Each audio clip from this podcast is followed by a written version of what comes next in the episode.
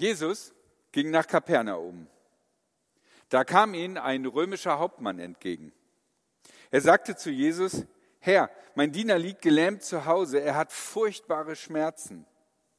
Jesus antwortete, ich will kommen und ihn gesund machen. Der Hauptmann erwiderte, Herr, ich bin es nicht wert, dass du mein Haus betrittst, aber sprich nur ein Wort und mein Diener wird gesund. Denn auch bei mir ist es so, dass ich Befehlen gehorchen muss. Und ich selbst habe Soldaten, die mir unterstehen. Wenn ich zu einem sage, geh, dann geht er. Wenn ich zu einem anderen sage, komm, dann kommt er. Und wenn ich zu meinem Diener sage, tu das, dann tut er es. Als Jesus das hörte, staunte er. Er sagte zu den Leuten, die ihm gefolgt waren, Amen, das sage ich euch, bei niemandem in Israel habe ich so einen Glauben gefunden. Ich sage euch, viele werden aus Ost und West kommen. Sie werden mit Abraham, Isaak und Jakob im Himmelreich zu Tisch liegen. Aber die Erben des Reiches werden hinausgeworfen in die völlige Finsternis. Da draußen gibt es nur Heulen und Zähneklappern. Dann sagte Jesus zum Hauptmann, Geh, so wie du geglaubt hast, soll es geschehen. In derselben Stunde wurde sein Diener gesund. Ja, manchmal gibt es Momente, wo man unangenehme Wahrheiten äh, sich anhören muss. Und äh, ich habe heute die Freude, euch drei unangenehme Wahrheiten zu verkünden. Und falls ihr vielleicht euch an der einen oder anderen Stelle angekratzt fühlt, möchte ich euch gleich vorneweg sagen, diese Wahrheiten sind genauso auch für mich nicht unbedingt angenehm. Die erste. Ein Soldat versteht das Reich Gottes wegen seines Berufes. Ich meine, ich bin ja schon ein paar Jahre älter, das heißt, äh, ich bin in der Zeit des Kalten Krieges aufgewachsen und äh, alle meine Kumpels, die in der Gemeinde waren, haben den Kriegsdienst verweigert. Und für mich wäre die normale Formulierung gewesen, ein Soldat versteht das Reich Gottes wegen seines Berufes nicht. Weil als ordentlicher Christ muss man natürlich den Kriegsdienst verweigern und Zivildienst machen. Aber hier ist es vollkommen anders. Ein römischer Soldat kommt zu Jesus. Es ist nicht notwendigerweise ein Römer, aber sicherlich ein Nichtjude und somit ein allgemeiner Feind und ungläubiger Götzendiener für die Menschen, die gerade mit Jesus durch die Gegend gehen. Er kennt sich anscheinend mit den jüdischen Bräuchen aus, denn er sagt, du musst nicht in mein heidnisches Heim kommen. Denn es war für Juden eigentlich nicht angemessen, in das Haus eines Ungläubigen zu gehen, weil dort waren überall so Götzen aufgestellt und man würde sich daran verunreinigen. Er ist also ein Außenstehender. Und doch wird ihm etwas klar, was anscheinend für die jüdischen Insider, aber auch für die potenziellen christlichen Insider, weil da waren ja die Jünger Jesu dabei, äh, nicht so leicht zu begreifen ist. Und das ist Befehl, ist Befehl. Wenn der, der in der Hierarchie ganz oben steht, eine Ansage macht, dann wird die befolgt. Dazu muss man sagen, dass Gehorsam in der damaligen Kultur nochmal einen ganz anderen Stellenwert hatte. Das war selbstverständlich. Also Kinder, die ihren Eltern nicht gehorchten, das war nicht angesagt oder es war etwas ganz Schlimmes. Und Leute sind für geringe Sachen getötet worden, wenn sie gegenüber ihrem Vorgesetzten, ihrem Fürsten oder Kaiser irgendwie aufmüpfig begegnet sind. Im Militär ist das Ganze natürlich noch viel wichtiger. Eine Armee funktioniert nicht, wenn die Soldaten erstmal darüber diskutieren, ob dieser Befehl Sinn macht und wer Lust hat, da mitzumachen. Auch die Autorität des Kaisers galt im römischen Reich immer. Egal wie weit weg der Kaiser sein mochte. Seine Befehle in Rom geäußert reichten bis nach Palästina. Das Lukas-Evangelium berichtet in der Weihnachtsgeschichte ganz deutlich davon, was für eine Auswirkung ein Befehl in Rom getroffen für die Menschen in Nazareth an Auswirkungen hatte. Also, Befehle werden befolgt, unabhängig von ihrer Entfernung. Und genauso wie ein Befehl des Kaisers in Rom beschlossen in Palästina wirkt, genauso ist die Situation von Jesus Christus, dem Sohn Gottes. Sein Wort, wo immer es gesprochen worden ist, gilt. Und von daher ist es eigentlich vollkommen unnötig, dass Jesus zu irgendwelchen Menschen hingeht, ihnen die Hand auflegt und sagt, sei geheilt. Es reicht, wenn er einfach zu Hause beim Frühstückstisch sitzen bleibt und sagt, sei geheilt. Weil er die Autorität hat. Und dieser Soldat begreift diese Autorität Gottes, weil er selber in ein hierarchisches System eingebunden ist. Er begreift die Autorität Gottes, ohne in die Bibel hineingeguckt zu haben. Und das ist jetzt der Teil der bitteren Wahrheit. Wir Christen sind manchmal so stolz darauf, auf unser Bibelwissen und was wir alles für Verse kennen und äh, wie wir versuchen, die Welt zu verstehen anhand der Bibelverse. Und manchmal merken wir gar nicht, dass gesunder Menschenverstand uns schon helfen könnte. Die Tradition der Reformation hat das sofort erkannt.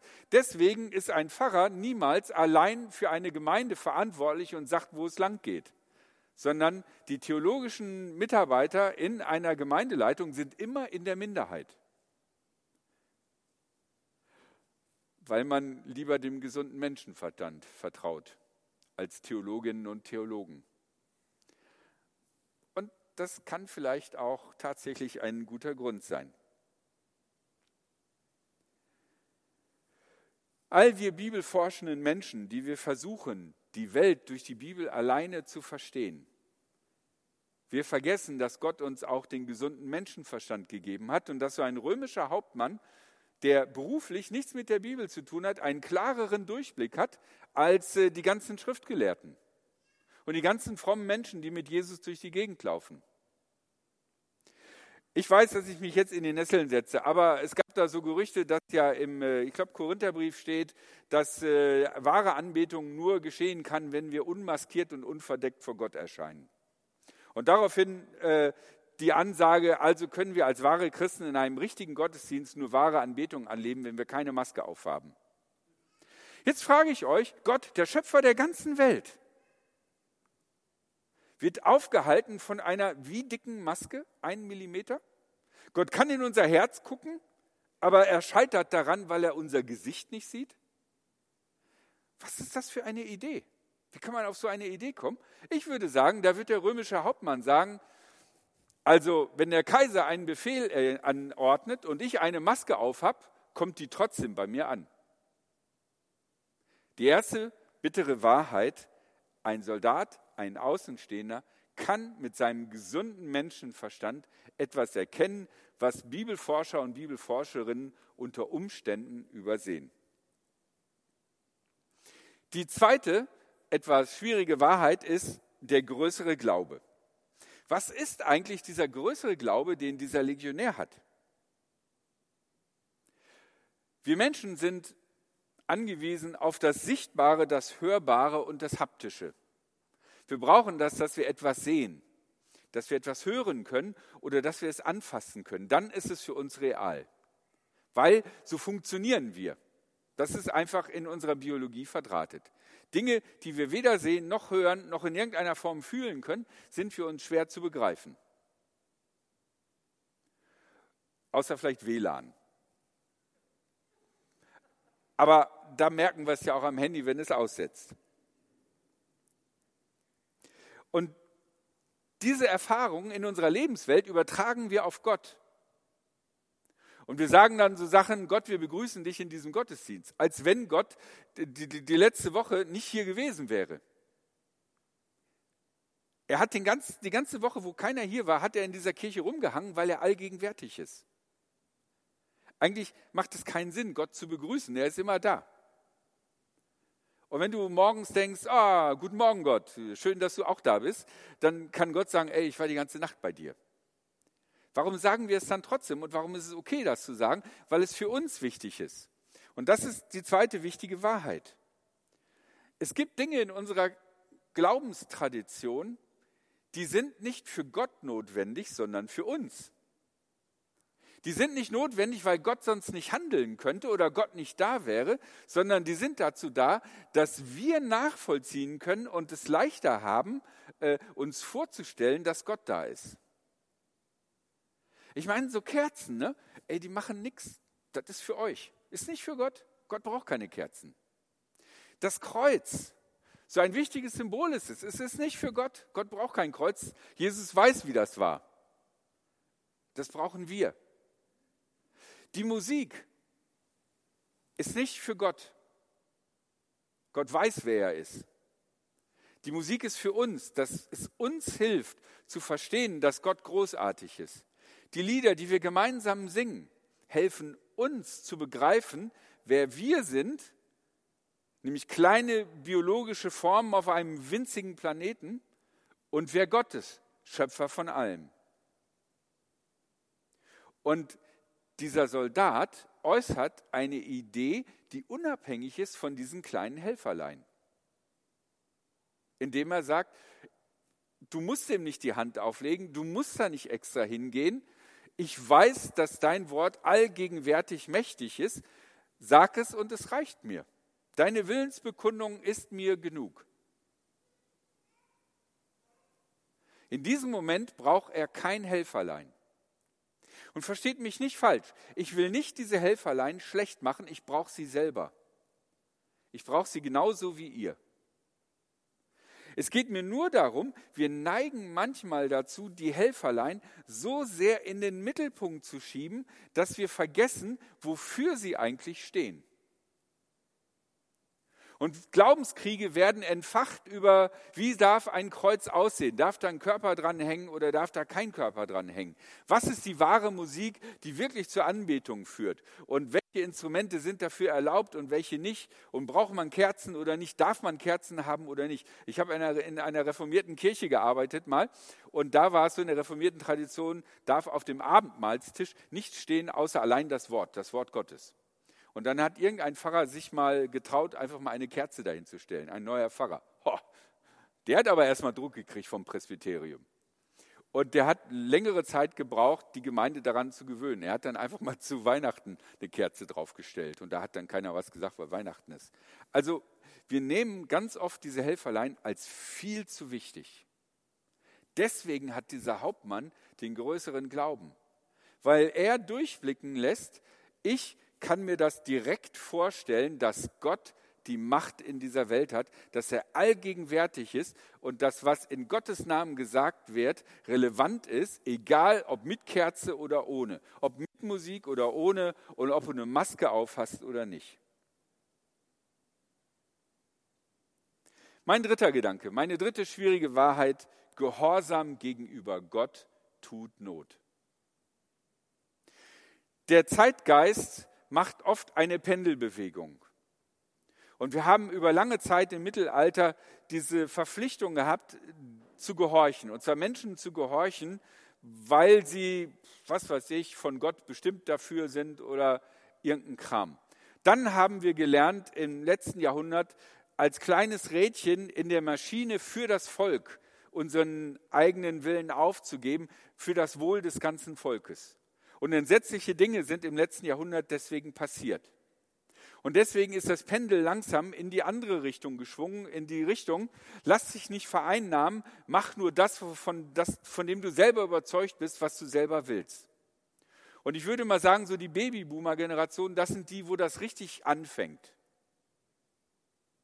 Und äh, wir fangen damit an, indem wir uns vollkommen abgesetzt haben von der Kultur unserer Eltern oder so. Ne? Und dann hast du dir lange Haare wachsen lassen und einen Ohrring reingemacht und deine Eltern haben sich gedacht, was ist jetzt los? Und äh, das ist aber weitergelaufen noch. Und wenn man jetzt auf den christlichen Markt guckt, was angeboten wird, wird ganz oft angeboten, was kann Gott für dich tun? Und ich glaube, da gibt es doch von irgendeinem amerikanischen Präsidenten so einen Spruch, der eigentlich scheiße ist, aber den ich trotzdem in diesem Kontext einfach mal zitiere.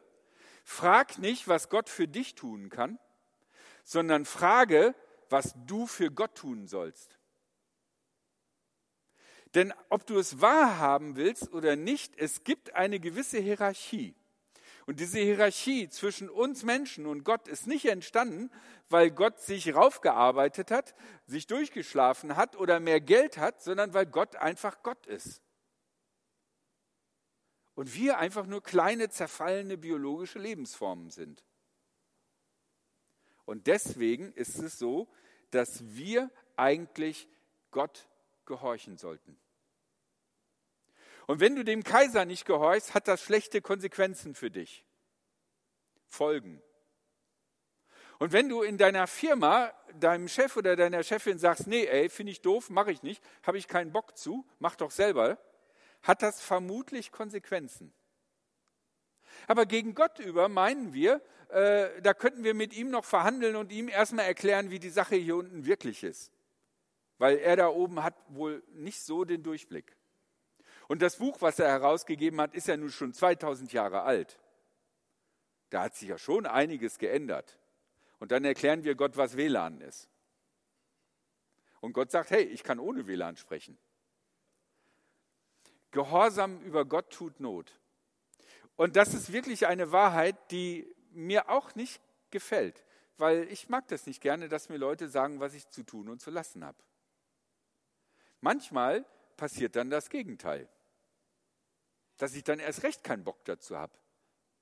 Und nur wenn ich wirklich einsehe, dass das richtig Sinn macht, okay, damit will ich nicht sagen, dass wir als Christen und Christinnen einen Kadavergehorsam entwickeln sollen und jeden Scheiß einfach machen sollen, sondern es geht darum, dass wir lernen zu sehen, dass Gott Gott ist und dass wir Menschen sind. Und dass es uns ansteht, Gottes Willen ernst zu nehmen. Und eigentlich, wenn wir unseren gesunden Menschenverstand hineinbeziehen, können wir auch sehen, dass die Missachtung des Wortes Gottes schlechte Folgen für uns hat. In wie vielen Kriegen ist die Mehrheit der Menschen glücklich geworden? Hat das schon mal geklappt, dass irgendein Krieg Menschen glücklich gemacht hat? Also nicht nur ein paar Industrielle oder Könige, sondern wirklich so quasi 80 Prozent der Beteiligten? Hat das schon mal geklappt?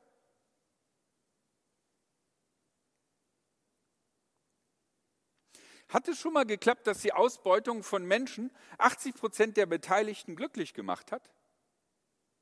War das schon mal so? Ist es so gewesen, wenn Leute massivst belogen werden, dass sie hinterher zum großen Teil total froh darüber sind, dass sie belogen worden sind und die Treue gegenüber ihnen gebrochen worden ist? Hat das schon mal geklappt? Der gesunde Menschenverstand sagt uns eigentlich, dass die Gebote Gottes für uns alle letzten Endes besser sind. Deswegen diese dritte unangenehme Wahrheit. Für uns unabhängig, selbstliebende, kritische Menschen dieses Jahrtausends in Westeuropa, Gehorsam gegenüber Gott tut Not. Amen.